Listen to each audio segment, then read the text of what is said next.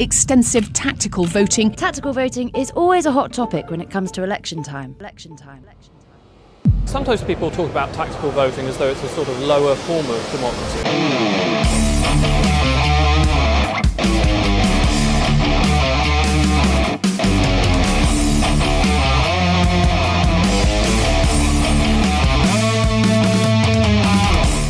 Half past seven on Friday, the 8th of December, guys. Welcome to episode 233 of Aid Thompson and Other Disappointments. Your twice, sometimes thrice weekly delve into the worlds of politics, news, dystopia, and all things shit. Uh, allow me to uh, to uplift your mood as we make it towards the end of another week, as we try to make sense of the senseless, as I try to bring my light to your darkness guys. Uh, I've got two sponsors for this episode. Um, quickly give them a shout out. Uh, and a doff of the cap for continuing to support the show. Um, so, uh, first up, this episode of Aid Thompson and Other Disappointments is brought to you by the Matthew Sabian uh, album Eclipse, available now on SoundCloud. Please do go and check it out. If you search uh, Matthew Sabian and uh, and then Eclipse, I'm sure that you'll find it. Go and check that out. Um, also, this podcast is brought to you in association with Global Butterflies. If you go to globalbutterflies.com, you'll find they are a business consultancy and they will help your business support you in making your business more trans and non binary inclusive and then you can reap the benefits that there are to be had uh, from doing that. Go to globalbutterflies.com. Uh, guys, tonight I'm honoured. Uh, I've got a guest I'm super psyched to have on the show. Uh, she's an activist, she's an author, she's a journalist and editor. Uh, she needs no introduction. Uh, please welcome to the show my guest this evening, Anthea Simmons. Woo! Anthea. Thank you. Welcome. Thank you, Ray. Great to be here.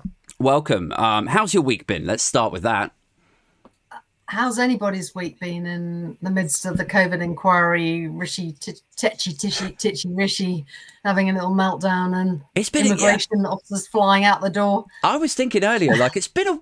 I know there's a lot of chaos. I know there's a lot of mayhem or KHEM as I've rebranded it recently, mm. but it's felt like it's been a while since there's been as big a news week as this week, as you rightly point out. Like immigration ministers just, you know, throwing their toys out the pram, storming out. And he's at number two. So he's reporting directly into the Home Secretary. Uh, yeah, the COVID inquiry, Boris Johnson. I mean, any other week that would be the main story, right? But for some reason, this obsession with Rwanda, with Suella Braverman, I mean, that's bubbling up. That's that's sort of become the new party gate almost, doesn't it? Yeah, that's crazy. And also, you know, it's kind of weird, isn't it? How many people's WhatsApp messages disappeared or their phones got lost or they, everything got eaten by the dog or something mm. in the same period of time. You know, they must those messages must be so bad that it was worth having everybody say, oh, like you really lost them. Yeah. Yeah, that's the thing. It's it's it's the age old question. It's like if it's if you're willing to make yourself look this haphazard, disorganized, and fumbly, then what is what's worse than that? You know, but potentially yeah. rendering yourself unemployable to whoever you next yeah. go on to. Yeah.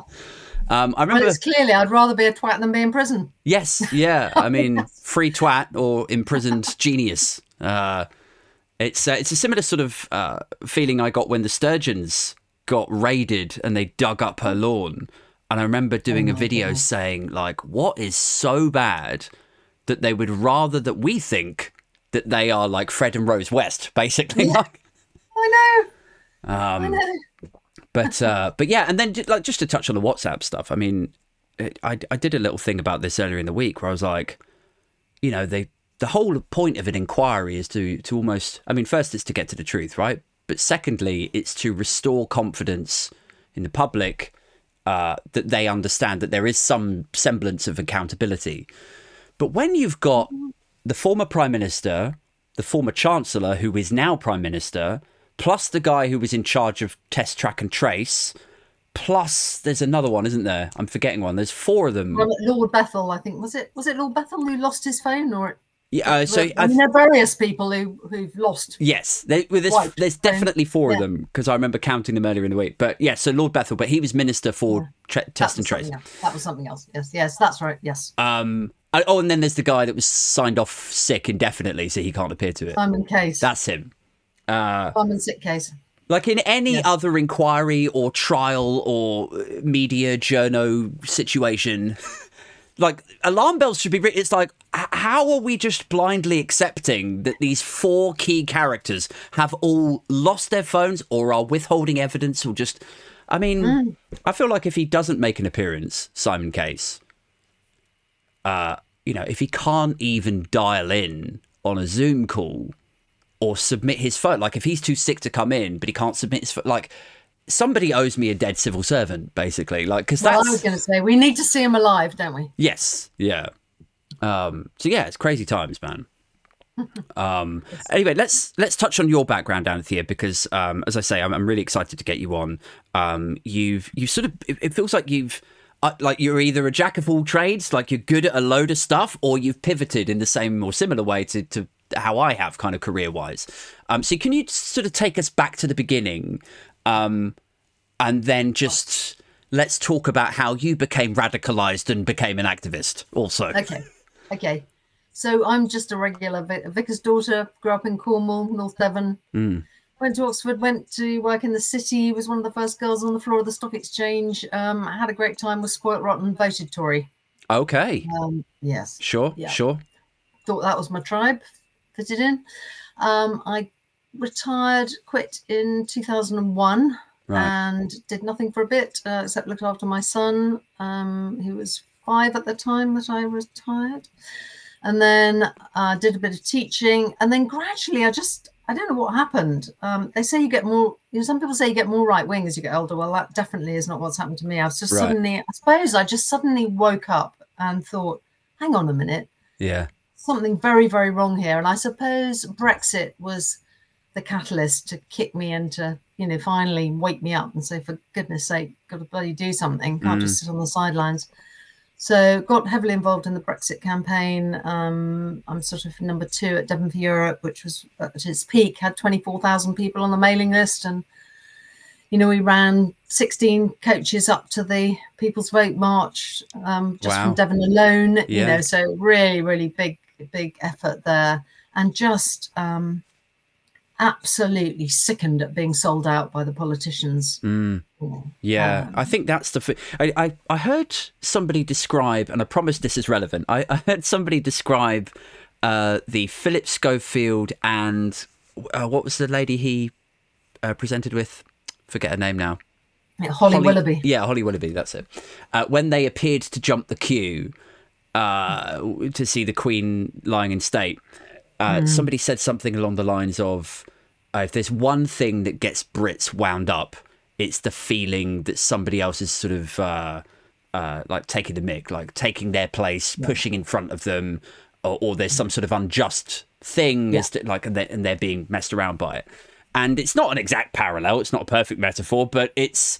uh, I think there's a, a strong element of that with Brexit, where until then, it wasn't a thing that had necessarily, like politics wasn't really a thing that had reached out and touched people or engaged them in a way as potentially losing their freedom of movement might do, um, as the, the like the rupture to the economy that was predicted might have done.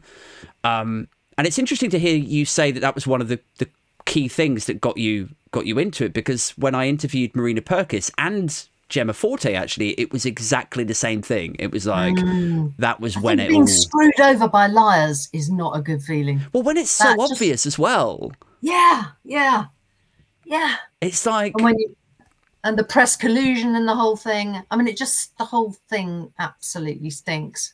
And I think I think we Brit we do have a very strong sense of justice. Mm. And I think one of the things that's driven me is real fury at them getting away with it and getting away with so much over and over and over again. You know, I want to see people in jail. same, yeah.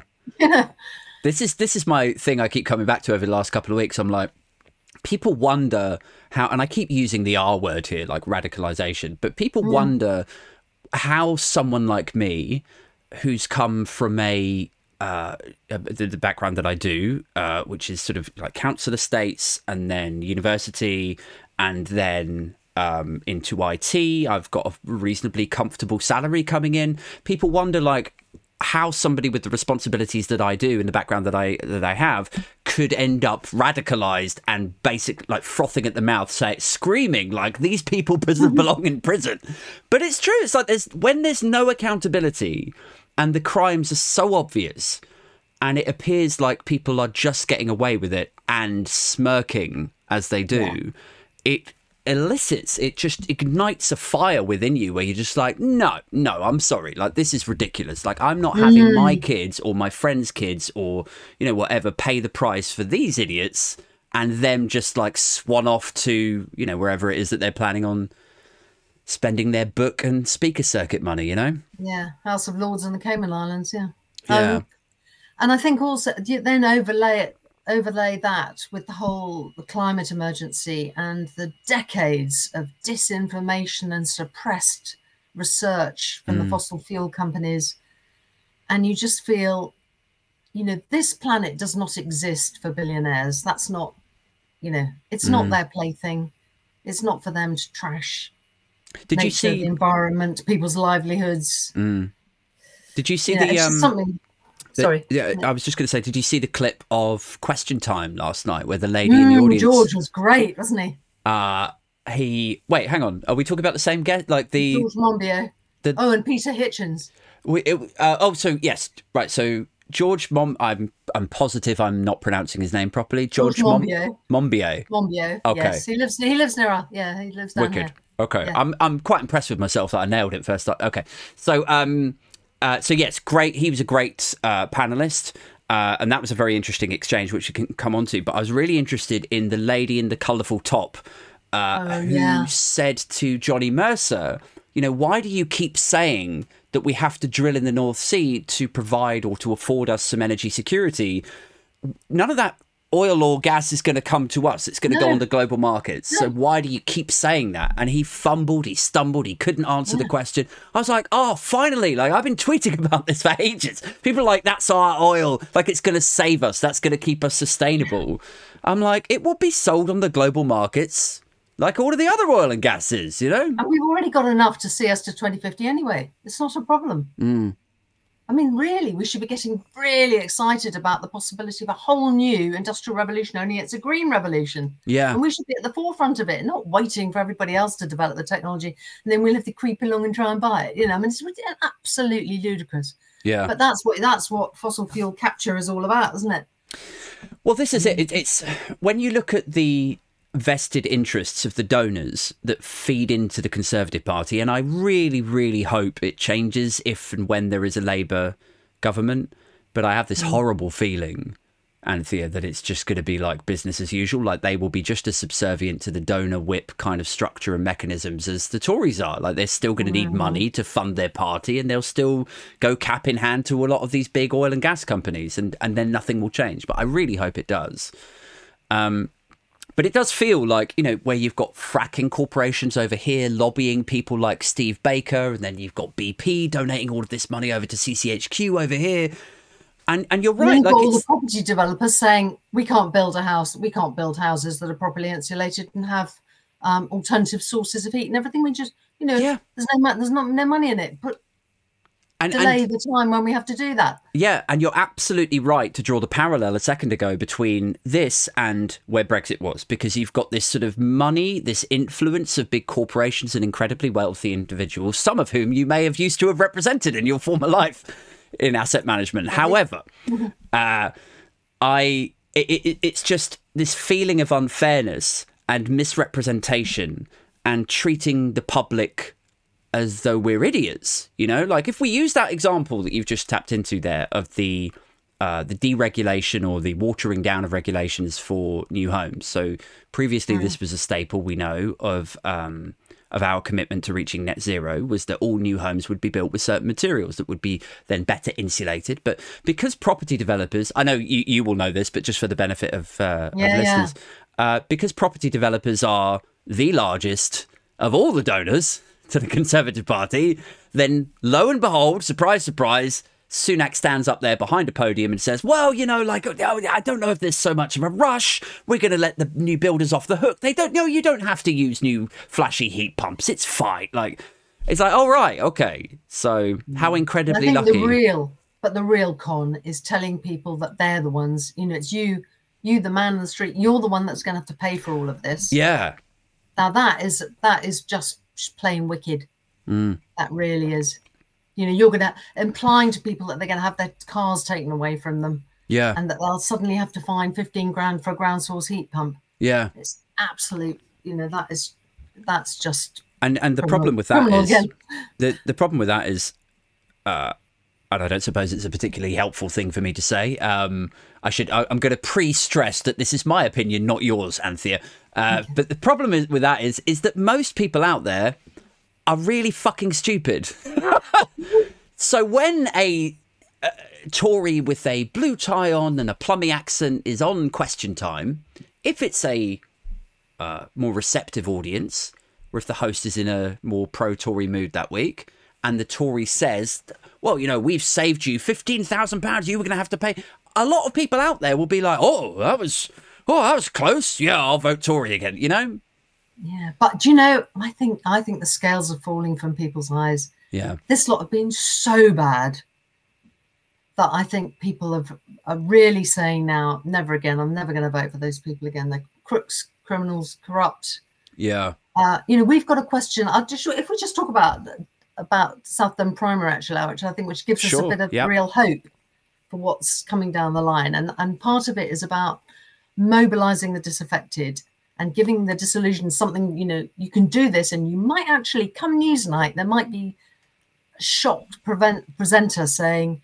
You won't believe this, but this in this safe seat that's been Tory for a hundred years, the community got together and booted the Tory out yeah. because that is what this is all about. It's about Well, let's- community power. Let's let's expand on that because this is uh, obviously an area of uh, of passion and great interest for me. Um, uh, I think it's going to be, play a pivotal role in the upcoming general election.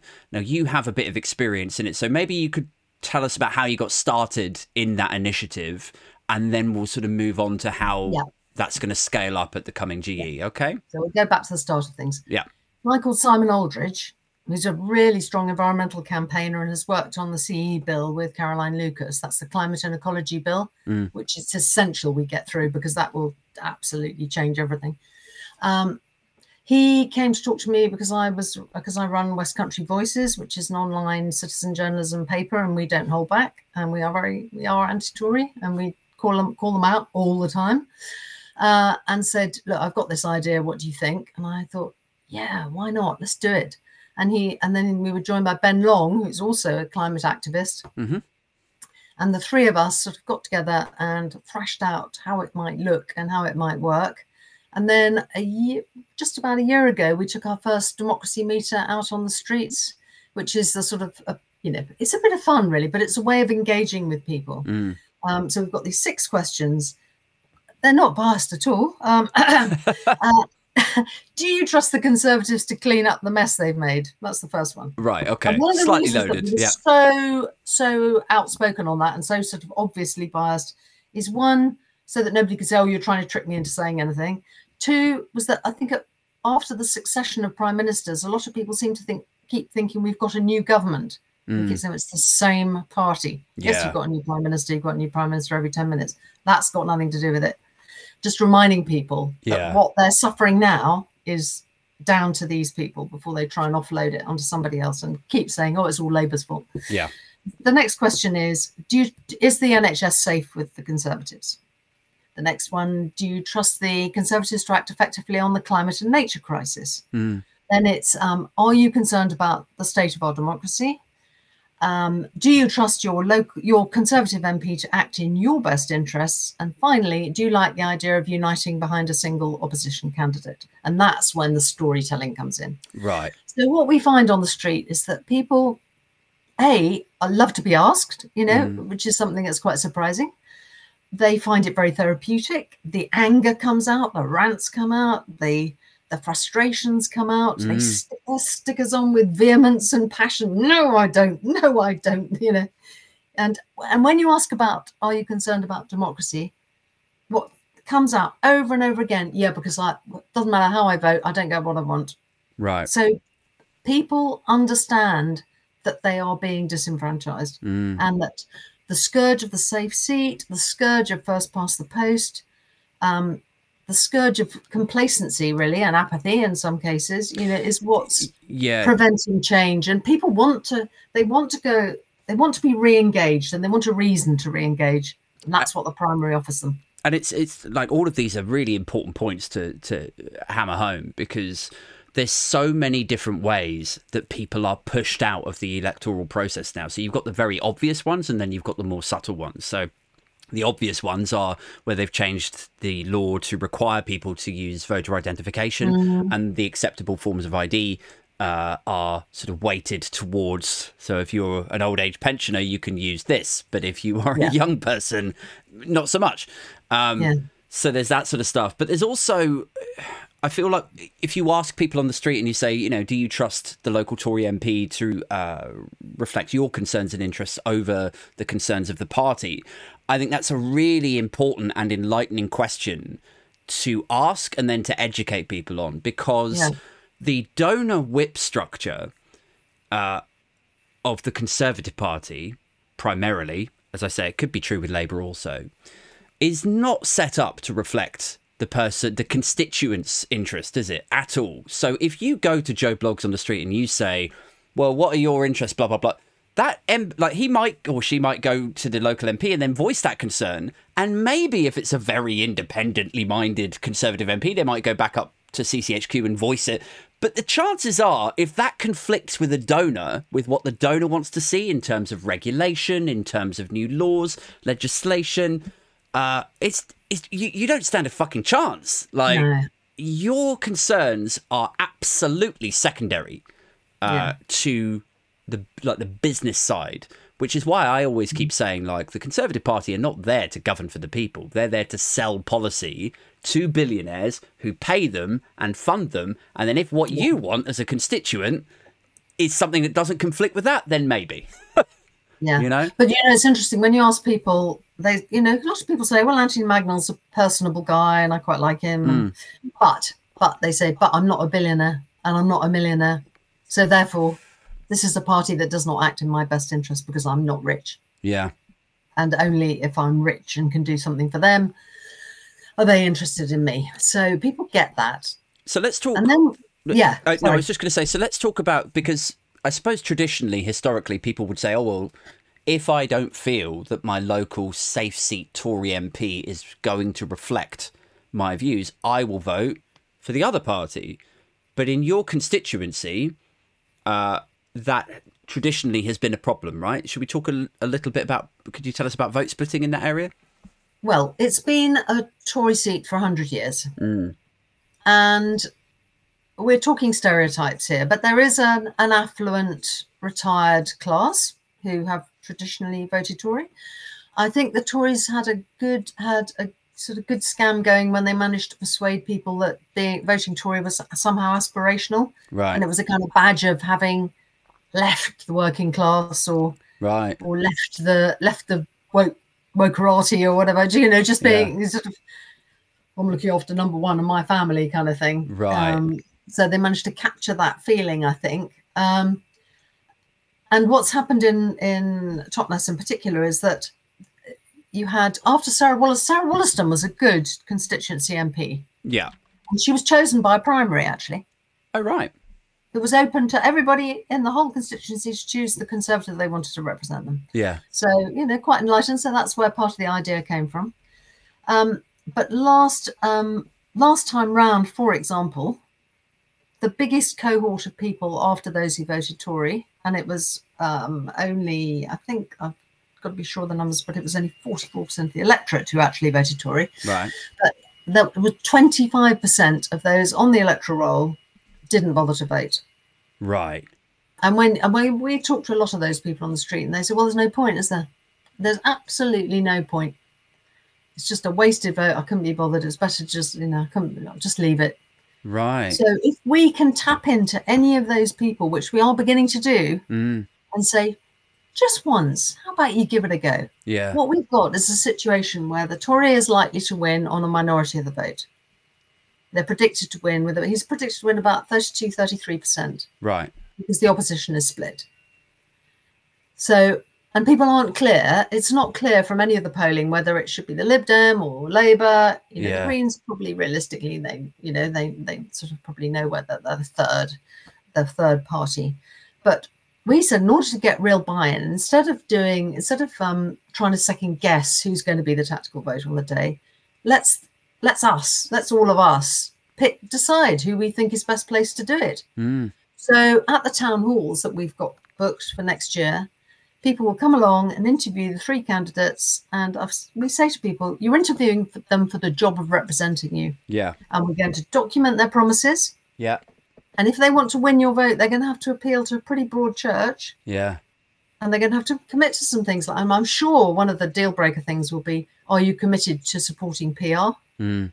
Are you submitted, uh, committed to supporting the climate and ecology bill? Those Mm. are going to be pretty key things that people will want to know about. Um, and then when all the town halls are over, we add up all the votes, and it's a preferential. It's a sort of rank everybody one, two, three. We can't do proportional representation, obviously, because we're doing a whole person. Right. We can't Yeah. piece them together Frankenstein style. Yeah. Um, so um, it'll be a sort of sudden, sudden death runoff, you know, from the from the rankings Mm-hmm. and then we all say right that no matter what your personal preference was that might be your second choice but it's our first choice now and we're all going to get behind them Right. Okay. Yeah and the big thing is that because we're going out we le- we're leaf- we've leafleted almost the entire constituency now with volunteers that's 38,000 houses that have hand, been hand delivered with a leaflet Wow. Yeah. and we've been out on the streets with our, with these boards, you know, taking opinions. And today, for example, we had two teams out, one in Totnes, one in South Brent, and the reactions just all the same. It's people once you show them how this is going to work, they go, "Oh, I'm in. Yeah, count me in. I'm Really? definitely doing that." Yeah. And and I don't know if you can see my, I've got my branded Yeah. hoodie on. Cool. Yeah. When you wear that around the streets, you know, people come up and say, "Oh, I'm doing that." Yeah. Oh, wicked. It's great, you know. So it's be- really beginning to gather momentum. Does it give And you a buzz, like to know that you're? buzz. Yeah, yeah. To, to- like you're going to affect change aspirationally, Yeah. but like it feels like there's some moment, momentum to it, right? Like, Yeah. And okay, for some people, it's as simple as I want to give the Tories a kicking. yeah, That's fine. For some people, it's I actually have a you know moral, ethical, philosophical reason for wanting to do this. You know, that's fine. Yeah, That's fine. But the big thing is that people are people turn around, they say, "Oh, so my, what you're saying is that my vote might actually count this time," and I'm going, "Yep, that's exactly what we're saying." yeah. And they go, "Right, I'm in." I saw um I saw a clip on your website earlier uh where somebody was uh, I think it was a conservative MP or like a local candidate or something and he was saying oh well this sounds like uh socialism on steroids because That was the yeah. That's uh, the. he was like it's like you're denying people their choice and I think Oliver Dowden said something very similar at the last like uh, maybe the local elections something something to do with the like the idea that tactical voting was playing a more of a role and he said something about oh no no I remember now it was a, a rumored pact between Lib Dem and Labour and he- they wrote to Labour to say can you comment on this sort of this pact this deal because it sounds like and this was their words uh it sounds like you're looking to deny voters a good choice and I was like no, what they did, like they're being smart. Like this is no different to when the Tories did a pact with the Brexit Party, and he must have known that. Like that's this is why I get so fiery and like wound up because it's like as as he was then as chair of the Conservative Party, there is absolutely no way he didn't know about the pre like the 2019 pact Yeah, yeah. with the Brexit Party. So to then Yeah. go on record with a written note to Labour and say, "You want to tell us about this this pact that we don't approve of?" It's like, will you fuck off? Yeah, I know. And we're saying to people, oh, how weird. We're encouraging people who don't bother to vote usually to vote. Mm. And that's undemocratic. Wow. Yeah, And sounds like you're a right enemy of democracy. Yeah, They get to choose who they want to vote for. And we don't ask any candidates to stand down. yeah, incredible. it's- yeah. No, he hasn't So- got a leg to stand on. Okay, so it sounds like things are going well in in South Devon, and then so let's assume that there is a general election in spring of 2024. What's the plan? Right. So the plan is first of all, we're we're rolling them out to some other constituencies as well. Mhm. So we've got what we decided to do is to make it all um, open source. So if you meet the criteria, we're not interfering in places where there's a clear front runner from a pro- progressive because you don't want to mess it up. It's Mhm. where it's ambi- am- ambiguous. Right. It's where the Tories going to win if you don't do something Okay. because the vote will be split. Yeah, yeah, because yeah. nobody knows who the nobody knows who the, the tactical vote is. So we've got um, four confirmed now, and others in the wings. So there's um, Danny Kruger's seat, Michelle Donelan, Okay. um, Jeremy Hunt. Uh, hang on, I've gone a blank now on the third. Kemi Badenoch is in the wings. All right. We're trying to get somebody. Yeah, it'd be good, wouldn't it? Trying to get um, Suella Braverman's uh, Fareham seat off the ground too. We've got some interest there. Yeah. Um, and I think you know one of the things that we want to do is to get as many people get going before Christmas as possible, Right. because after Christmas, um, so we I think we've got to we've got to go on the basis that they could go in May. Yeah. Yeah. Get prepped, and then I suppose any like if they do push it back to later in the year or early early 2025, I think is the latest they can do it. January 25. I mean, that would be. I'll fucking kill myself, Anthea, if it's that Oh, long. please don't know. You've got Uh-huh. to hang on till then. I know there's a bit of me that says, "Oh, just go have a snap election right now. Let's get get rid of you and get Yeah. on with it." But this sort of goes back to you know what I was saying earlier about the the machinations of CCHQ donors. What they're actually there to do is like it. The, the idea that they're going to just hang on in there for as long as they possibly can sort of speaks to that whole theory because it's like they don't really get they're not there to serve us. They're not like they haven't governed for like i mean i'm, I'm sure david cameron had some ideas and i'm sure theresa may wanted to do some things but they haven't governed governed in the interest of the people for a long fucking time No, So it's just been one big trolley dash, and they want to have the have the Keaton supermarket open as long as possible. Exactly. Yeah, they've got their finger on the button at the moment. They can still sign off government contracts. So as long as donors keep coming knocking on their doors saying, "If if I give you twenty five thousand pounds, can I have a three hundred million pound contract?" They're going to keep doing it. So that then, when they're in opposition, they've got some money banked. You know, that's Yeah. the theory. Well, I'm quite worried. You know, they've just put up the spending limits they're allowed, but massively. And then you hear that Lord Sainsbury, one of the Sainsburys that died, left them 10 million quid Mm. last month. So, you know, they're gonna they're gonna spend that money in so on social media ads, targeted social media ads, like there's no tomorrow. Oh you yeah.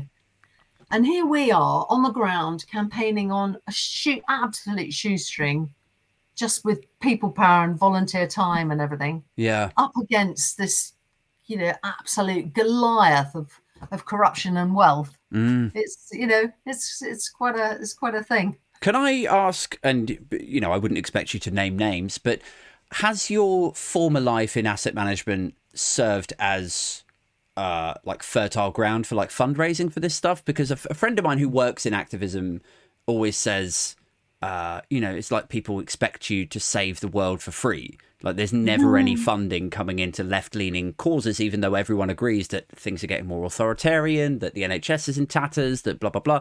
Um, and and we always all complain that there's no money coming in. I, I just wondered. Does it doesn't sound like there is that sort of money coming in? Is that because they all vote Tory, Not or is it? No, not uh, to be honest, not asking, not Really? asking for it. We are. um I'm sure Simon won't mind me saying that he he he funds it. Mm. Um, it's peanuts, really. I Right. mean, it's it will be a you know lot to somebody on on universal credit, but it's it's m- de minimis, Mm. really. The only thing we're going to crowdfund um, is the mass mailing to tell everybody where the town halls are. So Right. in in whenever we decide to, we've got them booked, but whenever we decide to tell everybody here are the dates and make sure you come, Mhm. we're going to get Royal Mail to do that because February is not a good time to be asking volunteers to be out hand No. delivering stuff in remote areas. You know, so it, it you know it's, it costs about three grand. We're going to have to raise the money um, with the crowdfunder, and Mm. I'm sure we'll get the money like that. We'd rather it came from lots and lots of little donors who who buy into the whole thing. Yeah. Um, but no, we wanted it to be very sort of transparent and not to have any conflicts of interest or any, yeah, you know, just keep Yeah. it really pure. That's nice. I mean, it's I suppose by keeping in keeping it in uh, that sort of model, you completely neuter any accusations that you are then in hock to donors and unions or you know whatever. But um, Yeah. And the other really important thing is not none of us belongs to a political party. yeah, okay, All of us at one time or other have voted for the three progressive parties, but, but tactically. Mm. Um, but we're not a member of any party. And again, when you're talking to people on the street, when you say, "Look, I'm not from any, I'm not from any political party," they kind of si- big side. Really, oh, okay, okay, you're Yeah. not trying to get me to vote for you. That's great. You know, that um, yeah. that helps enormously. Interesting. And so the the other thing I was wondering about was like so obviously I mean to me this sounds like a really good solution and it would be really interesting to see this uh, scale up at the at the GE because a lot of the conversations I've had with the movement forward and Josh there specifically have been around you know where there's a clear winner then it's this person and where it's this other party that look like they have the best chance then it's that party so everyone should get in behind that party we don't spend an awful lot of time talking about kind of marginals where the second and third party are kind of ish neck and neck. Um, I wondered if you've had any pushback from either of the parties. No, I think Really? the thing is, these are seats that they probably didn't ever expect to win. Mm, So there's that. okay.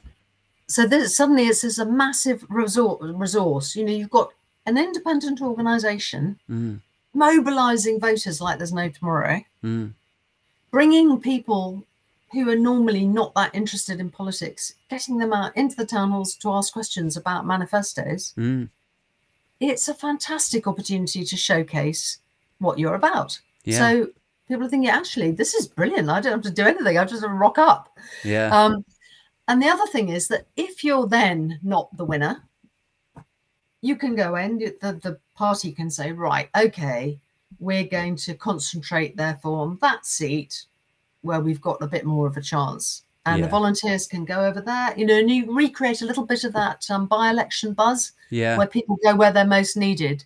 Yeah. Yeah. um, Yeah. And I think I think people really do get that this is kind of shit or bust this election.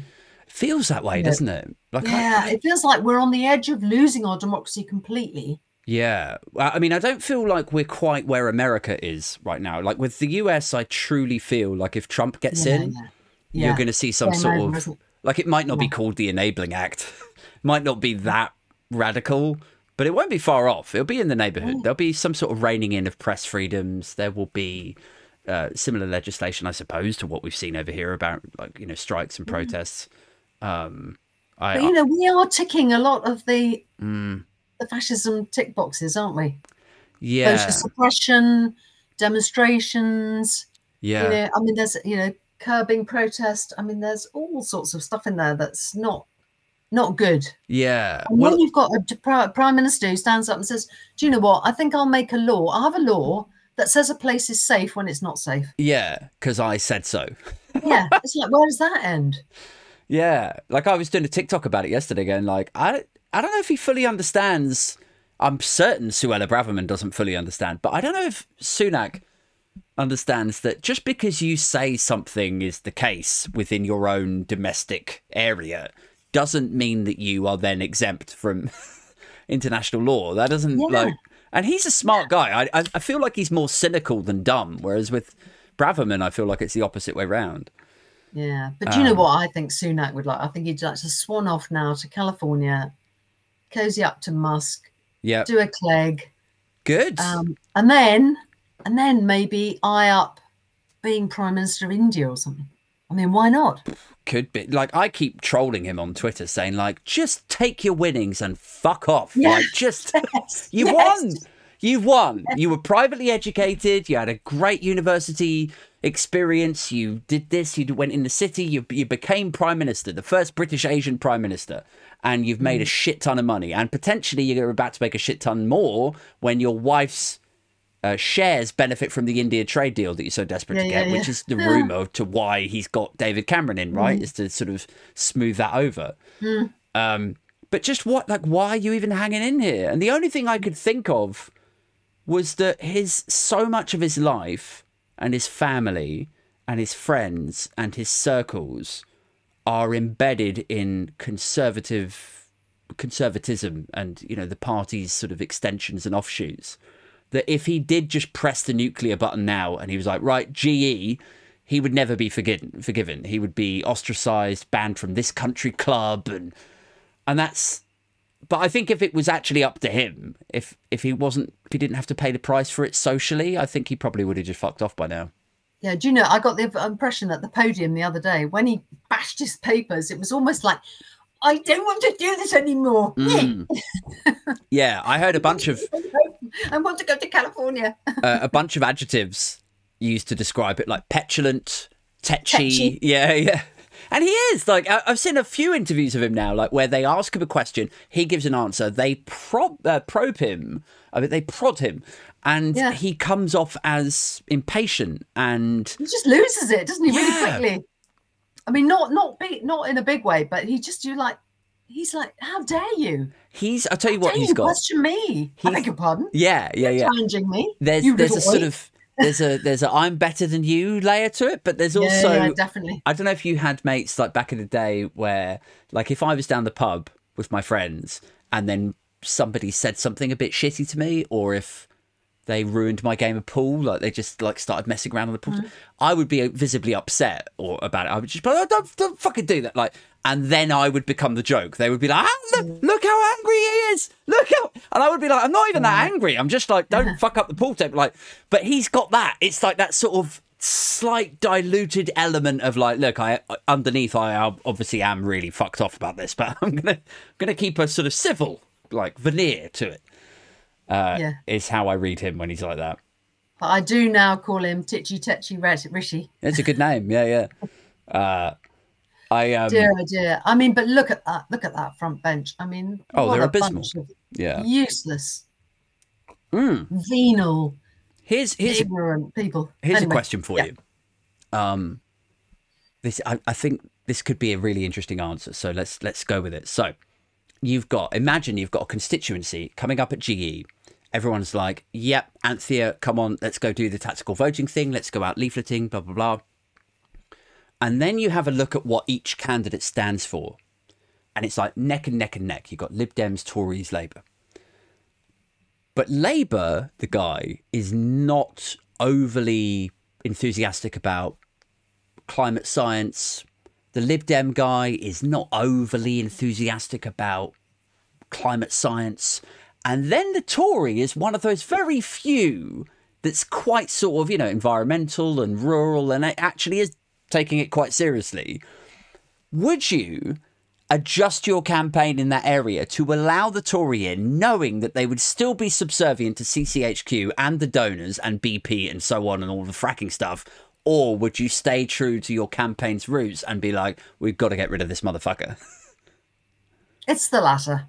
really? Okay, cool. Yeah. It's the right answer. You win a prize, Alfie. There is, I'm afraid, action speak. If if somebody, if if there was a Tory that felt like that, they are in the wrong party.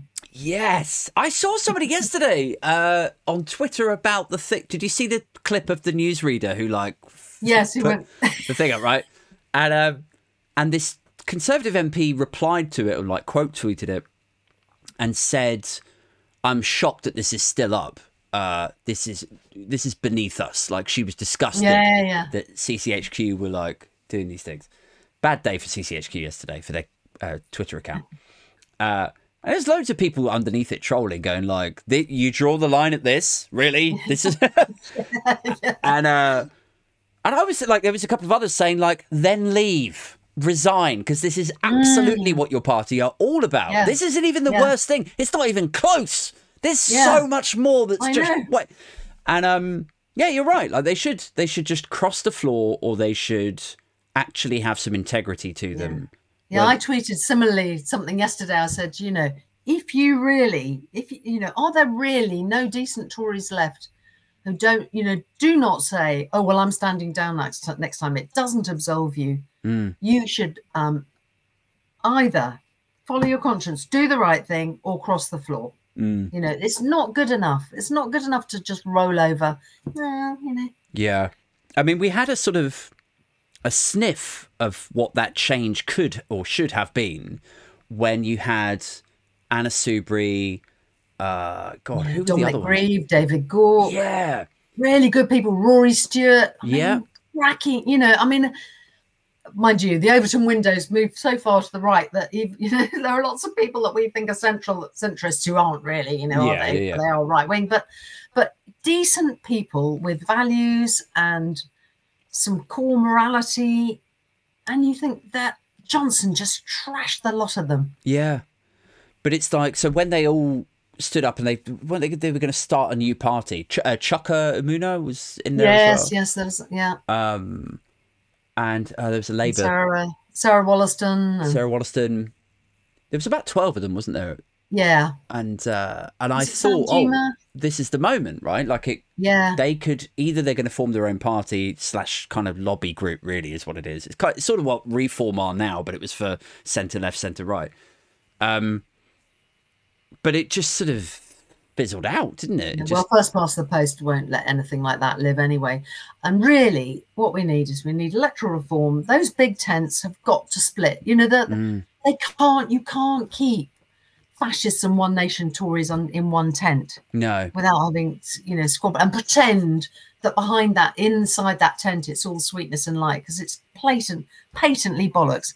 So the sooner they split and the fascists can be fascist and the centres can be centre Mm. and everybody can see what they are and the same with labour. You know the super left can have its own thing then you have proper transparency people can really vote for who they really really really want and it will make life a lot lot better this is the wild thing, isn't it? About like, so you know, when we talk about crossing the floor, or like, you know, so just resign. Like, I wouldn't even think it was that much of a leap anymore for people to to make the leap from conser- like if you're a centre right sort of half pragmatic half intelligent tory to make the leap from that to Keir Starmer's Labour Party doesn't feel like the sort of leap that's going to leave you with a stretch injury right now uh, so it it's it, all the more insulting or disappointing that you know so few slash none of them have been able or felt able to uh,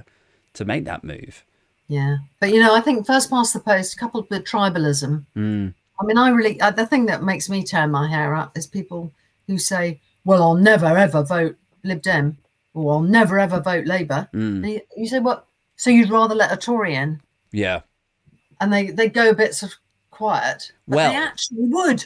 But they actually would let them in. yeah. But then I always think it's an interesting exercise to. So one of the reasons I asked you earlier about you know if the Tory was more pro environmental Hmm. is because it it is interesting to sort of test that tribalism, and I've asked um, Tan Supertansky uh, Yeah, for, yeah. for anyone that's uh, watching that hasn't isn't already following her, which you know what. If, dystopia warning. if, yeah, if you're not following Tan, I mean, what what the fuck are you even You're doing? missing out, big Yeah. style. Um, but I've asked her before, and I've sort of, you know, it's in a playful way. I've been like, what if the local Tory to you adopted a load of progressive policies in their manifesto? Would you lend them your vote versus the sort of watery Labour candidate in it? Like, would you would you make that leap yourself? Because there is a tribal element to it, and I don't want to say never say never. I mean, at the moment, it feels mm. like I would never vote Tory. I, I would be drenched in shame. I'd set fire to myself. But mm. at the same time, I'm like, I I can't. I, uh, basically, I don't want to be in a position where I can't criticize others for being tribal towards Tories when I myself am saying like I could never vote Tories. You know what I mean? Yeah, but that but the thing is, if you sign up to be a member of this current manifestation of the Tory party, Mm. I mean, I'm sorry, you are virtually UKIP. You are UKIP. Oh yes, You're you're blue you know, yeah, you're blue kip, definitely.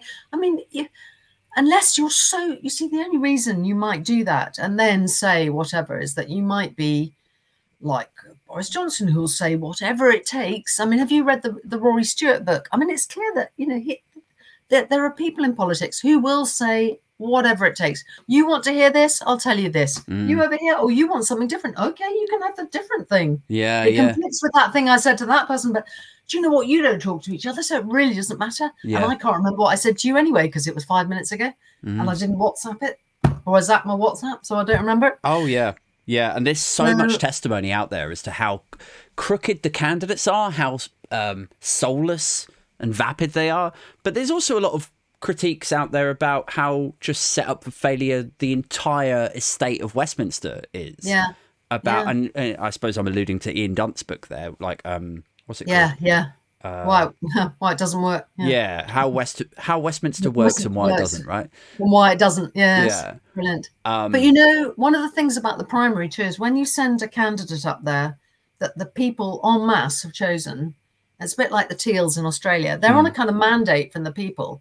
And, you know, we'd like to think that if there are four or five or six or seven or a dozen of them sitting there, they might feel that they're in a kind of block. You know, these are all people's champions who were sent by the primary process, and they might they might feel empowered, they should feel empowered to say, I'm sorry, I can't go for that. I promised those people.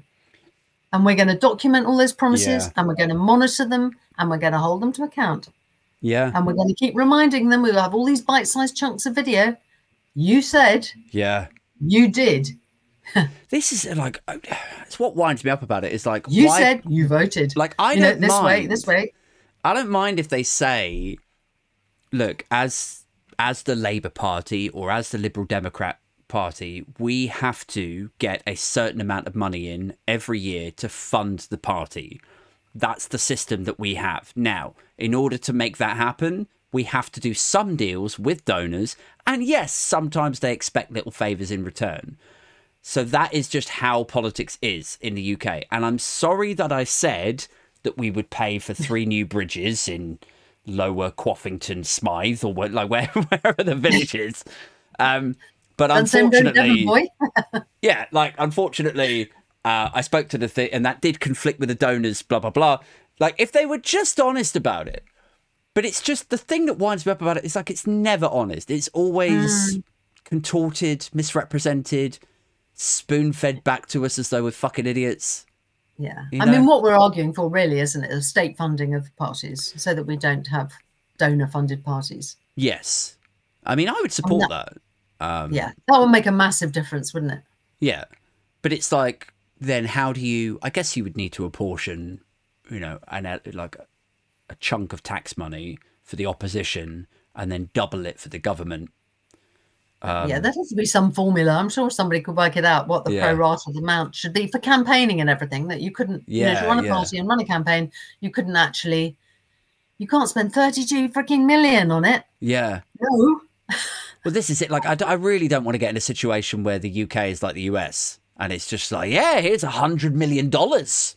And you Yeah. just like, have- yeah, like skywriting stuff up there, and every other advert is like, oh, I'm John Buck, blah, blah, and I approve this message. It's like, I don't know. Yeah. Let's not go down that road, guys. no, Come no, on. no.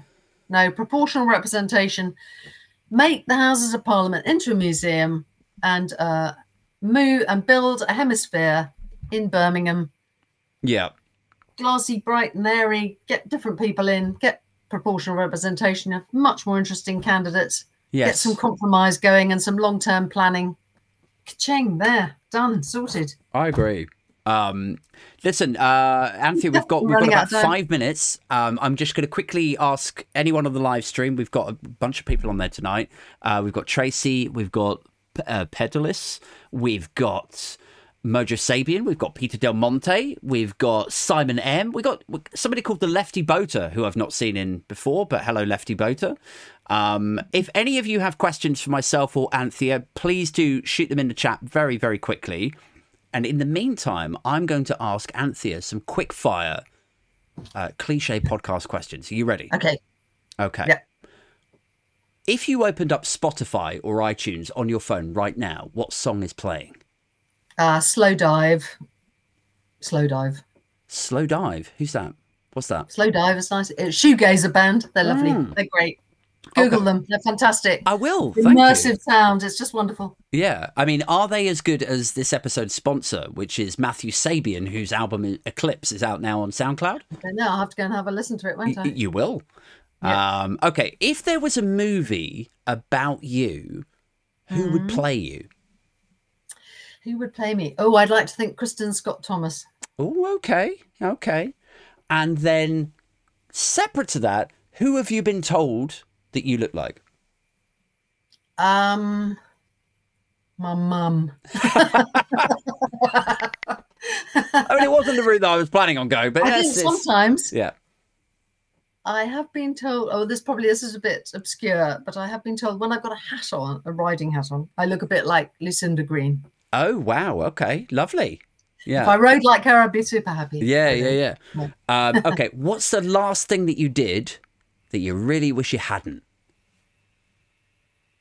Um, that was a good question. What was the last thing I did that I wish I hadn't?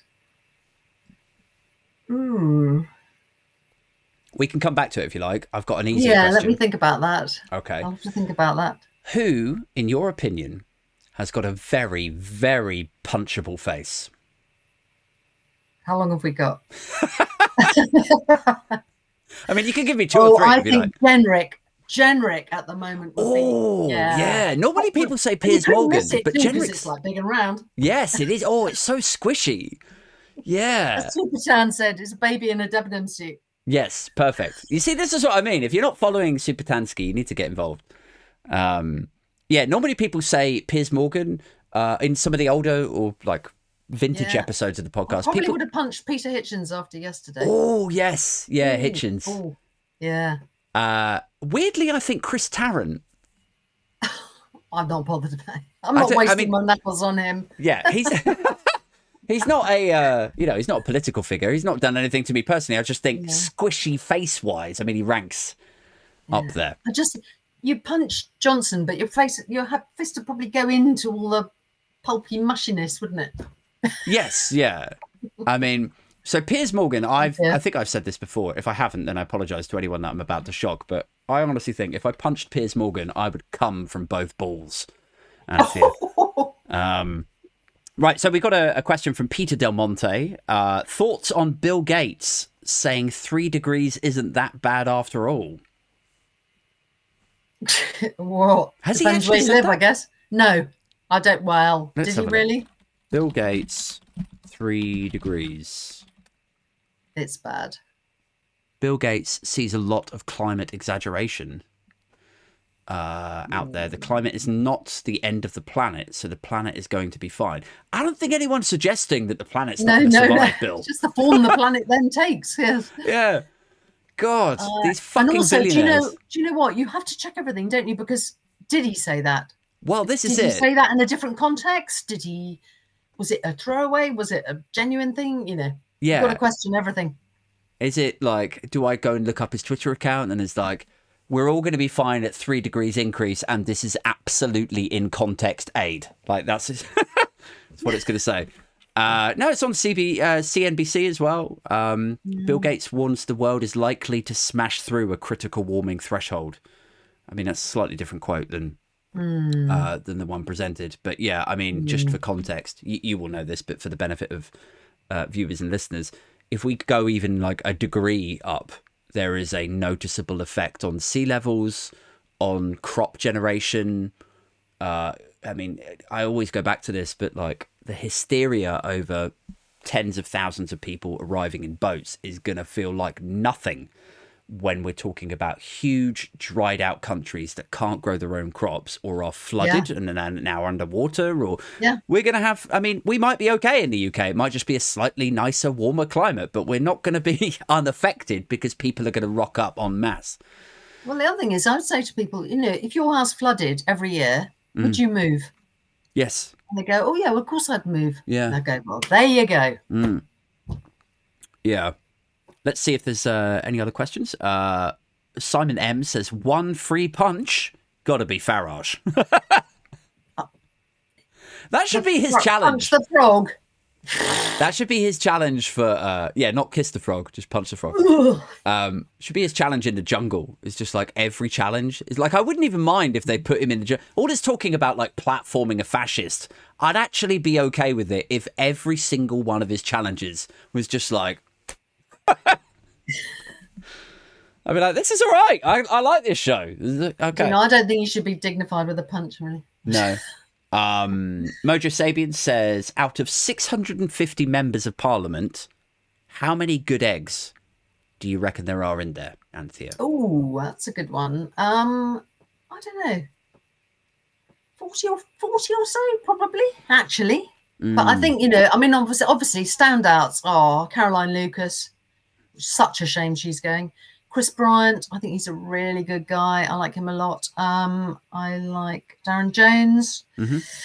I think he's pretty cool. Layla Moran, I think, has been fantastic through this whole Gaza thing too. You know, with that extra dimension she's had to deal with. Mm. Um, yeah, I've gone. My brain's gone kind of empty at the moment. But I, you know, I mean, there, were, there was a time when I would have been able to name Dominic Grieve and Sarah Wollaston and said I like them too. But you know, so big loss. Yeah, times change, unfortunately.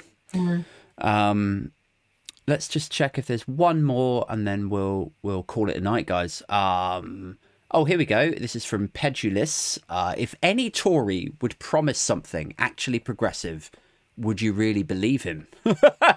Which is this is almost exactly the response that Tan Yeah. gave me. She was like, even if they did say we're going to take you like this is imagine this is a constituency Tory Mm. and they say, I, I'm fully behind taking us back into the EU. I'm fully behind investing in the NHS. I'm mm. you couldn't ask for a more climate respectful and you know pro climate uh, rein in the oil companies uh, candidate than me. Would you fucking believe that person given how like the setup is and how habitually they lie? And that was puts me yeah, puts me back in my box, to be fair. Yeah, I'd be saying, I'd like to watch you have this conversation with a Brexiter. or like yeah next time a member of the opposite side like the tribe because you know we talked about different tribes of the tory party next time an erg pro fracking type stands up in the house would you actually oppose would you stand up Yes. there and render yourself vulnerable to losing your cushy office to not getting the right amount of support for the next general election Exactly. um i mean Yeah. that seems No, to be I'm where sorry. You know, yeah, yeah playing for the wrong side. Yeah. Um, Anthea Simmons, thank you so much for joining us tonight. Um, guys, Never please cool. do go and check out South Devon. Um, wait, Primary. South Devon Not a Primary. Thank you. yeah, South Devon and Primary. also also political primary politicalprimary.org which is the the nationwide one Great, yeah, and that's obviously going to play a big role in the in the upcoming general election. So yes, South Devon Primary and political primary. Um, you're on. Are you on Twitter? You're on Threads and all that. yeah we're on twitter we're on facebook we're on instagram Jolly good. Yeah so people can just Google you and find you. Um, thank you so much for those of you, um, to those of you uh, jumping in the live stream and the chat tonight. Um, I'll be back Tuesday or Wednesday next week with the solo solo show. Until next time, take care of yourselves. Keep it hashtag booge. Keep it strictly hashtag binfluencer. And I'm out this motherfucker.